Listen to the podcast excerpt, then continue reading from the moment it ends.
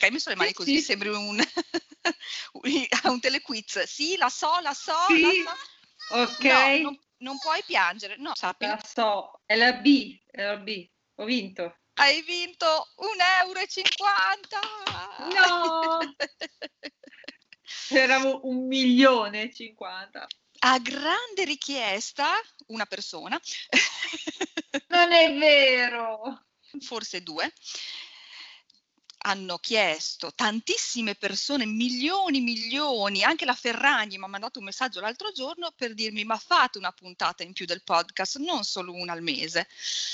Noi non sapevamo bene di cosa parlare e quindi anche se non è un'idea originalissima, e aspettiamo vostre idee nel caso eh, per fare puntate extra, abbiamo deciso di fare un book tag per farci conoscere un po' meglio, cioè la Penny la conoscete di sicuro, però è sempre bello e divertente ascoltare le sue risposte e invece io mi farò conoscere attraverso le risposte a, queste, a questo book tag. Ho fatto un mix di domande, ho cercato un po' nel web, sono poi sempre le stesse, non c'è tanta originalità, però eh, ne ho messe insieme un po' e risponderemo a 10 domande per ogni puntata, giusto? Anche perché tutte sarebbe stato impossibile, a meno che voi non vogliate un podcast che dura come il film Titanic, che però non lo so, ecco.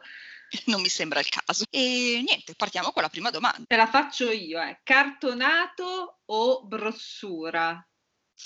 Allora, io sono una fan del brossura, della brossura. A me piacciono i libri con la copertina morbida, secondo me sono molto più pratici da leggere, ma anche proprio più belli al tatto, mi, mi piacciono. Anche se ammetto che ci sono delle edizioni book porn che mh, hanno il loro essere e il loro esistere nel cartonato. Io ho delle edizioni di alcuni libri che ho voluto specificatamente in cartonato perché erano più belle così. Ma nel- nella quotidianità del mio comprare libri, io se riesco voglio la brossura, tant'è che faccio un esempio su tutti, quando è uscito il libro di Paul Auster 4321 ho aspettato, non mi ricordo se sei mesi o un, no, un anno no, però sei mesi per eh, avere la, mh, l'edizione in brossura perché io non volevo il cartonato, anche perché libri così possenti in cartonato secondo me sono illeggibili e quindi brossura tutta la vita. Tu invece? Cartonato. che belle che siamo! Se potessi io comprerei solo cartonati perché li adoro, forse perché fa un po' da mina dell'Ottocento leggere il cartonato e mi piace da morire. Il problema è che i cartonati, come ben sai, costano un suicidio, tipo quello che tu hai appena detto di Paul Auster, che non ce l'ho io né in economica né in cartonato in realtà. Lo volevo quando c'era in cartonato perché a me in brossura non mi piace, lo vorrei tantissimo in cartonato, ma cioè mi rendo conto che pesa come me, tra l'altro, incartonato quel libro, eh, ma come tanti altri libroni così grossi. Però per me il cartonato ha proprio un fascino incredibile, cioè io me li comprerei tutti, veramente, ma proprio perché sono belli da vedere anche. Sì, anche da tirare dietro a qualcuno, che lo ammazzi di sicuro. Ammazza? Eh, certo. Devo mettere un po' di disagio anche in questo podcast, eh. No, infatti, infatti no, perché se no, dai, cioè, se no non è mica bello, se non c'è un po' di disagello. Quindi la seconda domanda viene da sé, parlando di cartonati. Sovracoperta su o giù, ovvero quando leggi il cartonato, tu la togli la sovracoperta o la tieni? No, non la tolgo ovviamente. No, allora, forse la toglievo quando ero pendolare, però neanche tanto, perché a me non dà fastidio il libro rovinato, perché vuol dire che cioè, è stato vissuto, è stato letto. Io non sono una di quelle che lo tiene tipo con le punte delle dita, che non fa... Io faccio anche le orecchie, lo so che è una cosa che manda fuori di testa a molti lettori. Faccio anche, cioè, li sottolineo con quello che ho sul momento, che sia una penna o che sia una matita, cioè, faccio queste cose orribili, io lo so, lo so, eh, sono un mostro, però non, non mi dà fastidio che si rovini la sovracoperta. Ecco, il contrario di me. Neanche farla apposta, siamo diametralmente opposte. Vabbè, io cartonati appunto ne ho pochi come ho detto prima quelli che ho è perché è un'edizione a cui magari tengo particolarmente e quindi non si deve rovinare. Quindi, a parte che mi dà fastidio perché magari leggo in posizioni in cui eh, il libro scivola giù dalla, dalla sovracopertina e quindi è una cosa che odio perché ogni due secondi tira su, metti giù e poi se è un'edizione con la sovracoperta, quindi cartonata, quindi per me book porn deve rimanere intonsa, che sembra quasi non letta. quindi io la tolgo sempre la sovracoperta, sempre. Terza domanda, libri di seconda mano o nuovi? Questa è bella. Allora, adesso come adesso tutti e due, nel senso che ehm, c'è stato un periodo della mia vita in cui io compravo solo libri nuovi, ma per ignoranza, prima di scoprire YouTube, la, la, community di persone che parlano di libri che mi ha aperto un mondo, eh, avevo anche poco tempo nella mia vita allora per andare in giro a cercare e guardare, quindi io andavo alla Feltrinelli che c'è qua a Modena e compravo i libri nuovi, andavo dentro e guardavo, sceglievo e prendevo libri nuovi. Poi con YouTube mi si è aperto un mondo, quindi ho scoperto Libraccio, eBay, e da lì poi ho scoperto anche tutte le librerie dell'usato nella mia città. Non solo quelle tipo, mm, come si chiamano, quelle che vendono proprio mm, eh, tipo Mondo Convenienza, proprio librerie, solo che vendono libri usati.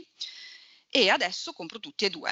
Dipende un po' da che giro faccio quando esco di casa, che edizione voglio, perché ovviamente se è un, un'ultima uscita o voglio un'edizione, come dicevo prima, book porn, la compro nuova e vado in libreria. Se invece non me ne frega niente, non ho un titolo specifico ma voglio andare a comprare dei libri ma non so che cosa nello specifico, faccio un giro per le librerie di Modena e se lo trovo usato prendo usato, se trovo nuovo prendo nuovo, non ho, non ho una predilizione, diciamo che vado un po' a caso, a sentimento. Allora, sai che è un discorso che ho affrontato di recente con Sere, questa questione qua del libro nuovo libro, di libro usato, perché quando uno va in libreria, secondo me, essendo che il libro nuovo, come ho detto prima del cartonato, comunque cartonato e brossura costano un delirio adesso, per cui forse c'è un po' più di selezione, cioè vai in libreria, dici ok, compro un libro, però cioè, ne compri uno, due, cioè non è che esci con dieci libri, cioè nel senso Fortunelli chi lo può fare sta roba qua, però purtroppo non è da tutti credo poter andare a prendere 10 libri nuovi appena usciti. Perché... No, anche perché adesso il costo minimo sono 18 euro, quindi...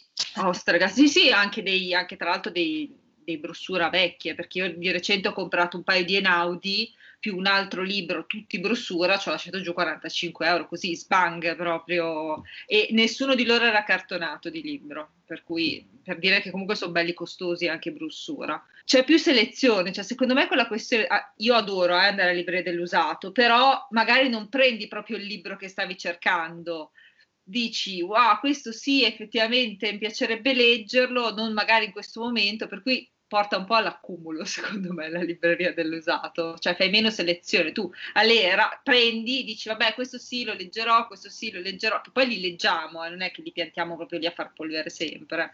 C'è un po' no, sta no, cosa. Concordo però, perché io che ho una libreria dell'usato, come ben tu sai, sotto casa, ed essendo io già di mio un'accumulatrice compulsiva, poi a, a, forza di andarci tipo 30 volte a settimana sono diventata amica di tutti i librai, passo a salutarti, oh ma quello costa solo un euro, oh ma quello solo due euro, quindi come dici tu porta a dire vabbè però magari poi non lo trovo più, è un'edizione vecchia che non viene più ristampata, non mi interessa proprio del tutto, ma sono curiosa, voglio vedere questo autore cosa scrive, non ci spendo 18 euro, ce ne spendo 5, allora lo compro, hai ragione, perché anche, anche il mio cervello è, funziona così.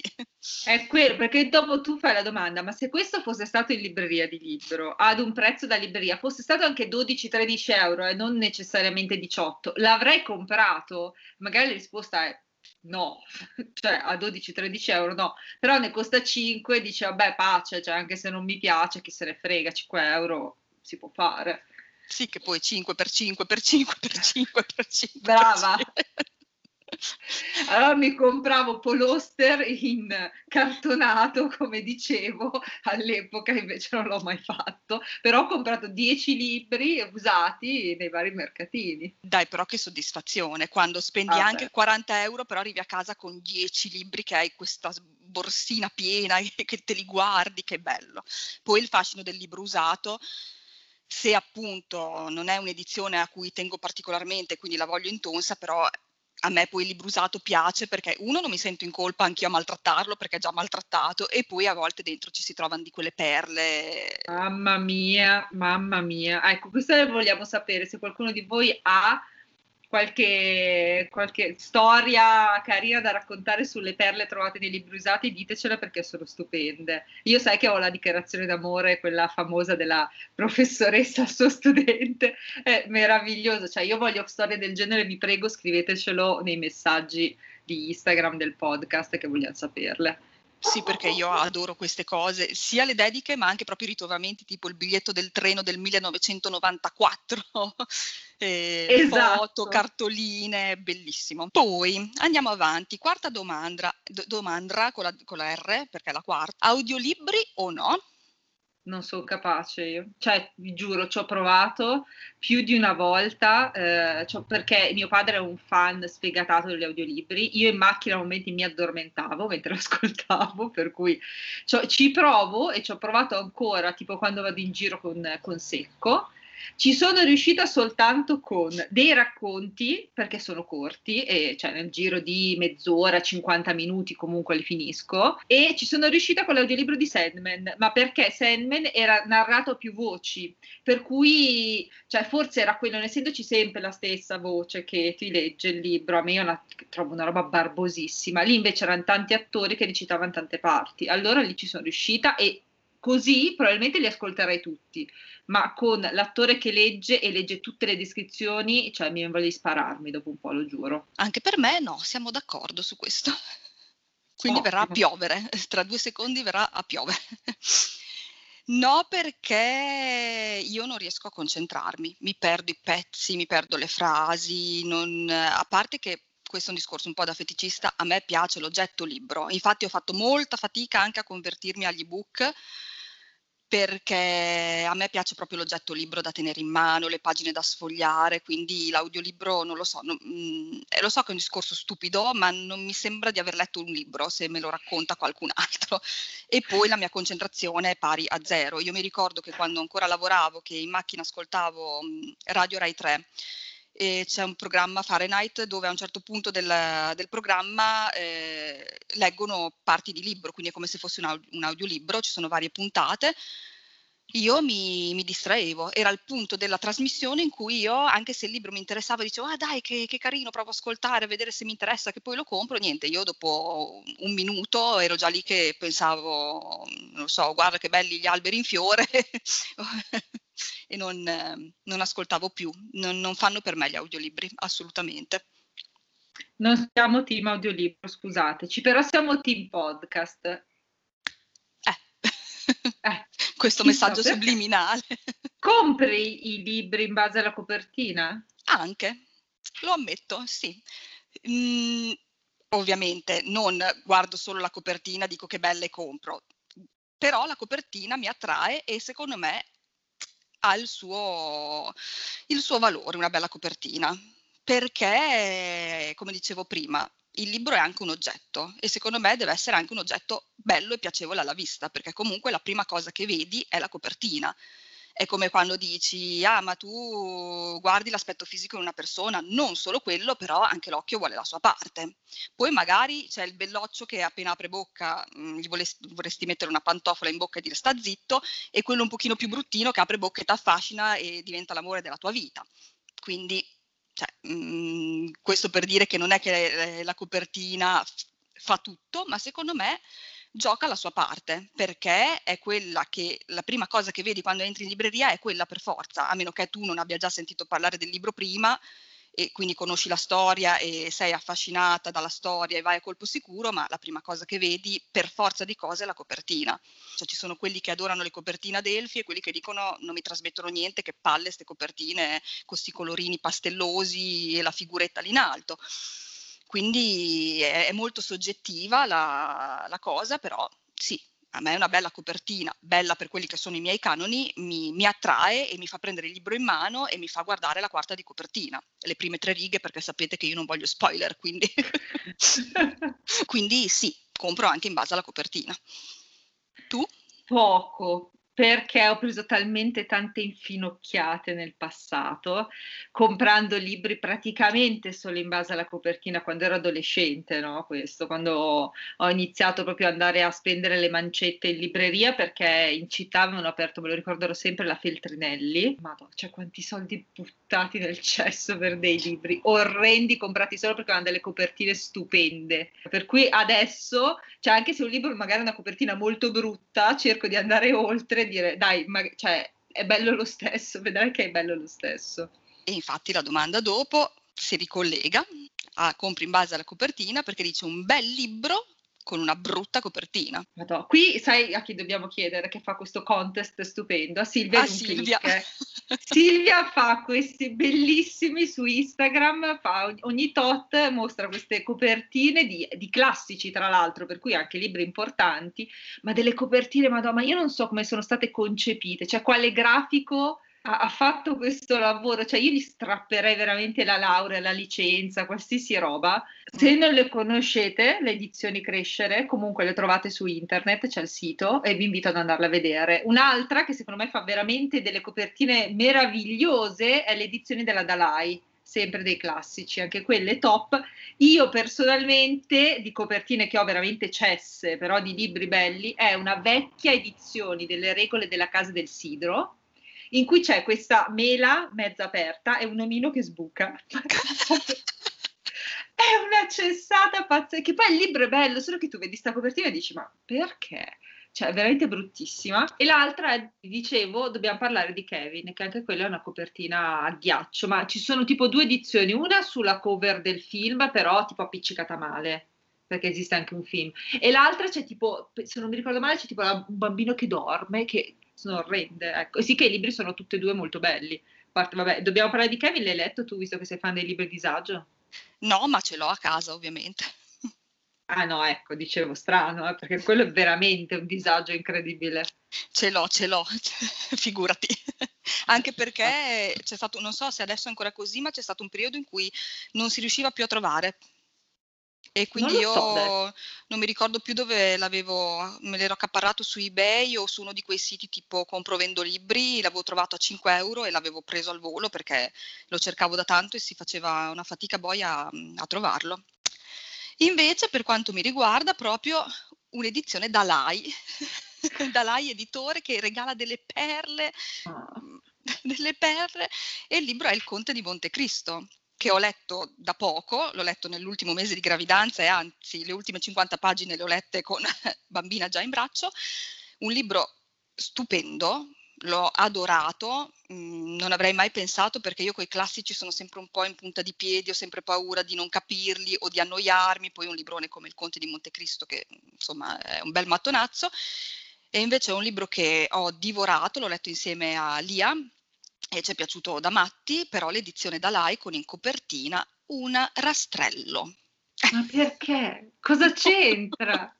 Non lo so, forse vuole eh, metaforicamente mh, figurare la, la, fuga con il rastrello, non lo so, che uno si mette a scavare con il rastrello, non lo so. A me il rastrello, sai cosa viene in mente? Telespalla Bob, sai che lì si camminava sopra e si tirava addosso sul naso, no? Mi viene in mente quello. Ah, forse è un'altra metafora, che appunto il rastrello in faccia, quindi tutte le rastrellate che si è preso in faccia Dantes eh, prima no. di iniziare la sua vendetta, non lo so, comunque un libro stupendo. E un'altra copertina, però il libro non so se è stupendo o no perché devo ancora leggerlo, è il libro che mi hai regalato tu, Squisito Cadavere, che ha una copertina che...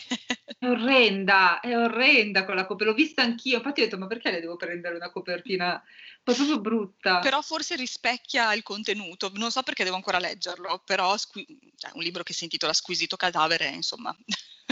Lo voglio troppo già ci prefigura cosa, cosa, di cosa possa parlare. Vai con la, l'altra domanda. Un brutto libro con una bella copertina. Qua una delle mie più grandi delusioni, ovvero il collegio di Santa Lucia per giovinette allevate dai lupi. È un libro che ha una copertina per me stupenda, non so ben descriverla perché è un disegno dove c'è questa bambina un po', un po particolare che, che, corre. Andatelo a cercare perché non riesco a descriverlo, però è, è molto bellina come, come, come, edizione, ma il libro io boh, forse non l'ho capito, mi ha fatto mm, defecare.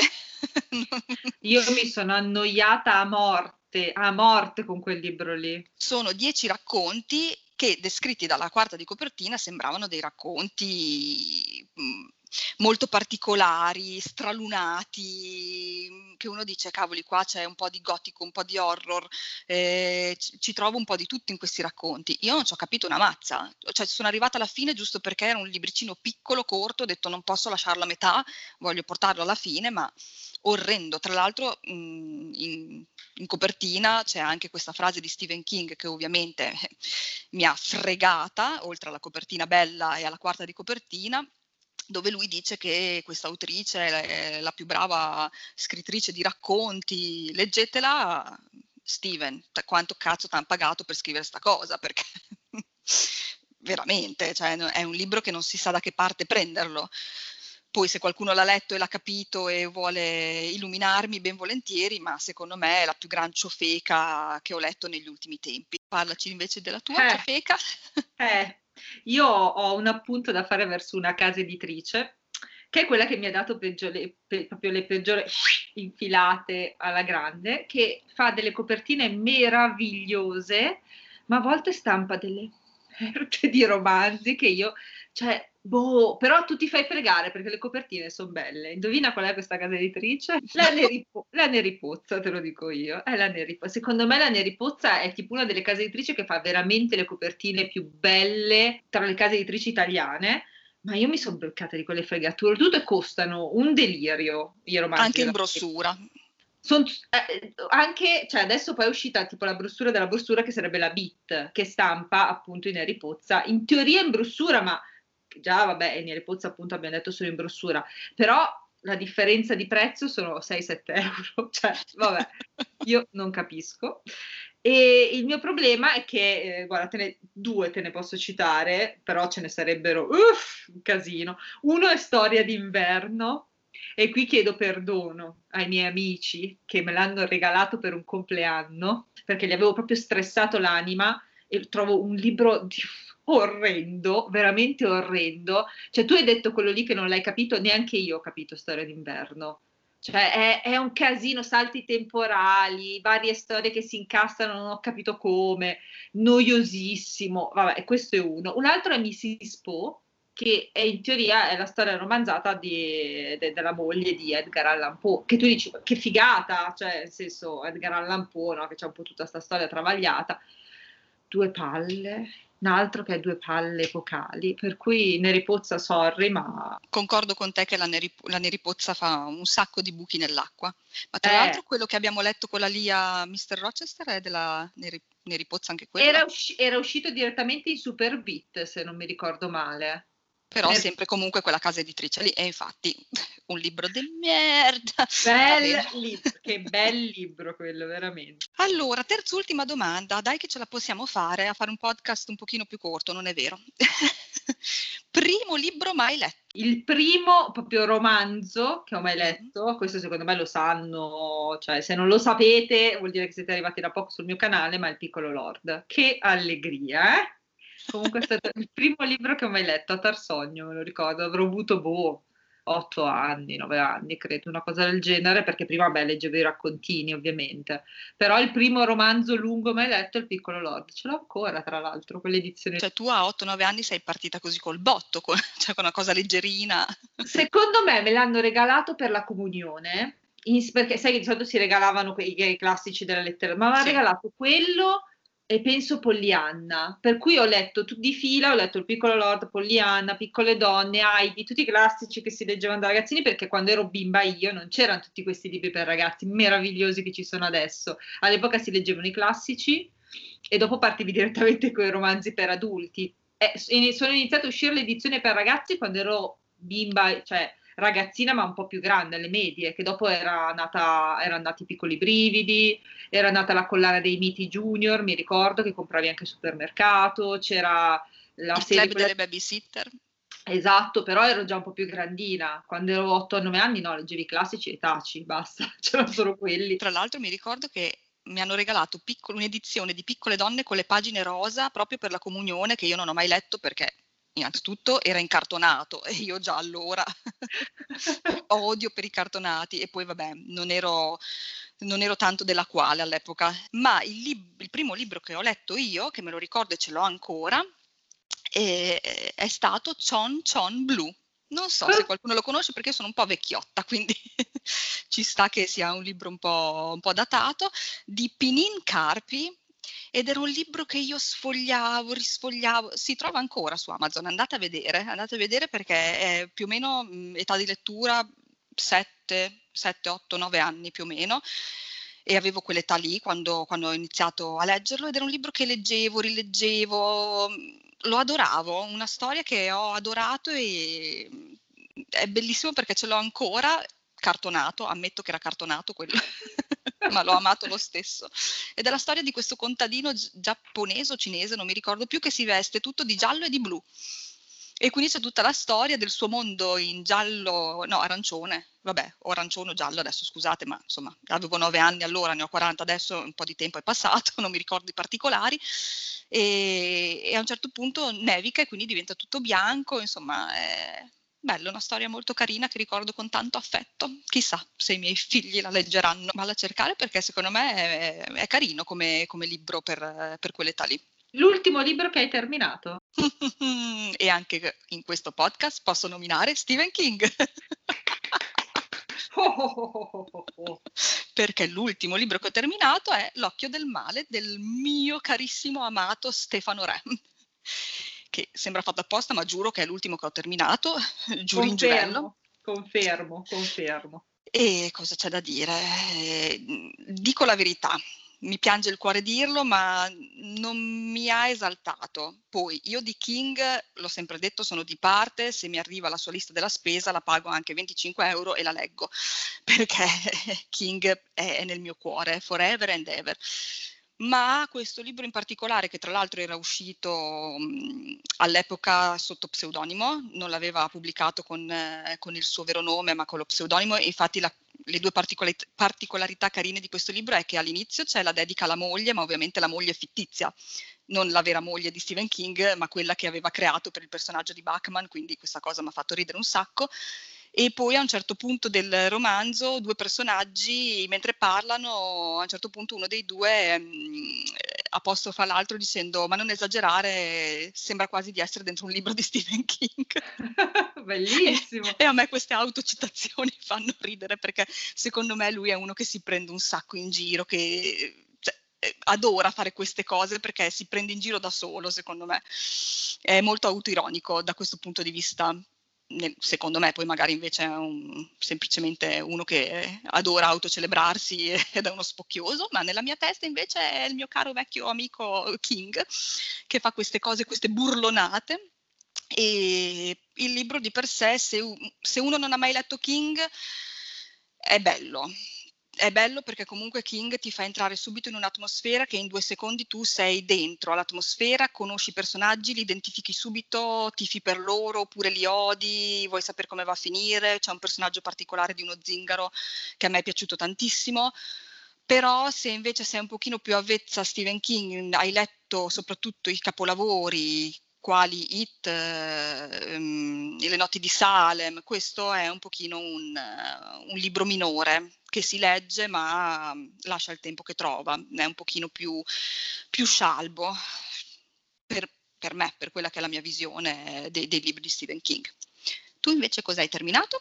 Io ho finito il libro, quello di, dell'ippocampo, che tra l'altro adesso si sta vedendo un po' su Instagram, che è Le cronache dell'acero del ciliegio, che è il primo di, di questa serie, e mi è piaciuto tantissimo. Che in teoria era venduto come romanzo per ragazzi, ma secondo me non...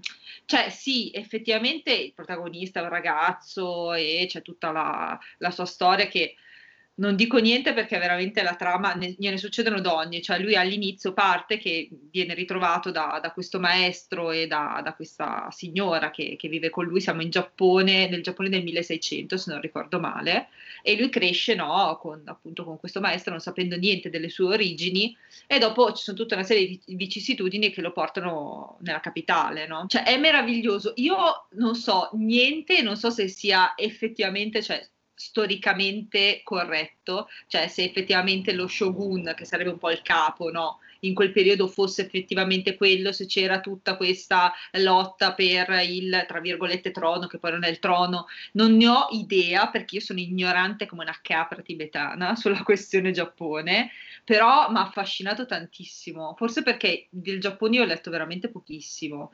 E per cui anche ad un certo punto viene anche approfondito il discorso del teatro, che c'erano diversi tipi di teatro che andavano in voga all'epoca, è bellissimo, cioè veramente l'ho trovato tutta la parte storica super affascinante, per cui mi ha preso tantissimo.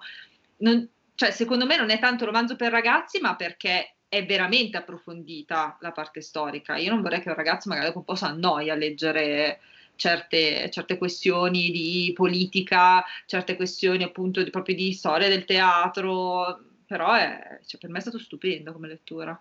Ti stavo per chiedere proprio questo. È molto didascalico, cioè una a cui non piace tanto la storia tipo me. Può apprezzarlo o può diventare noioso come libro da questo punto di vista?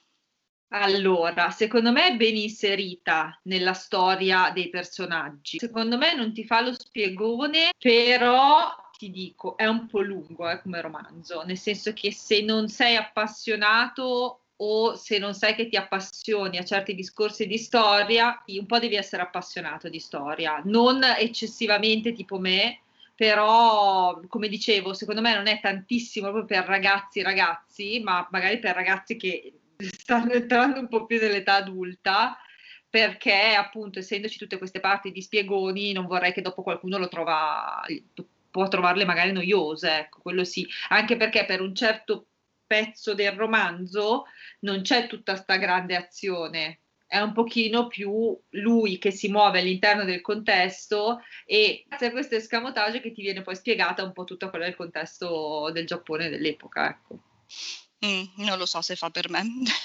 Mm. Per, perché già il Giappone non è tanto la mia comfort zone, ci metti in mezzo anche tutta la storia. Mm, no, facciamo che me lo racconterai tu. Ok. Ultima domanda. L'ultima domanda è l'ultima serie che hai finito. Ma di romanzi?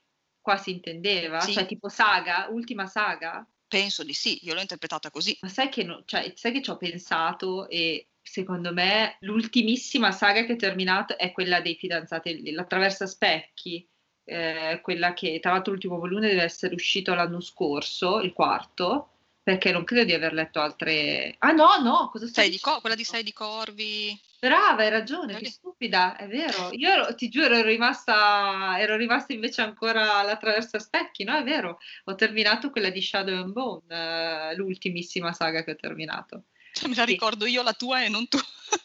io non ce la sto facendo. Infatti ero qua che dicevo, ma per, ero qua che pensavo, ma perché dice l'attraverso specchi che ha letto da poco quella saga lì? Vero.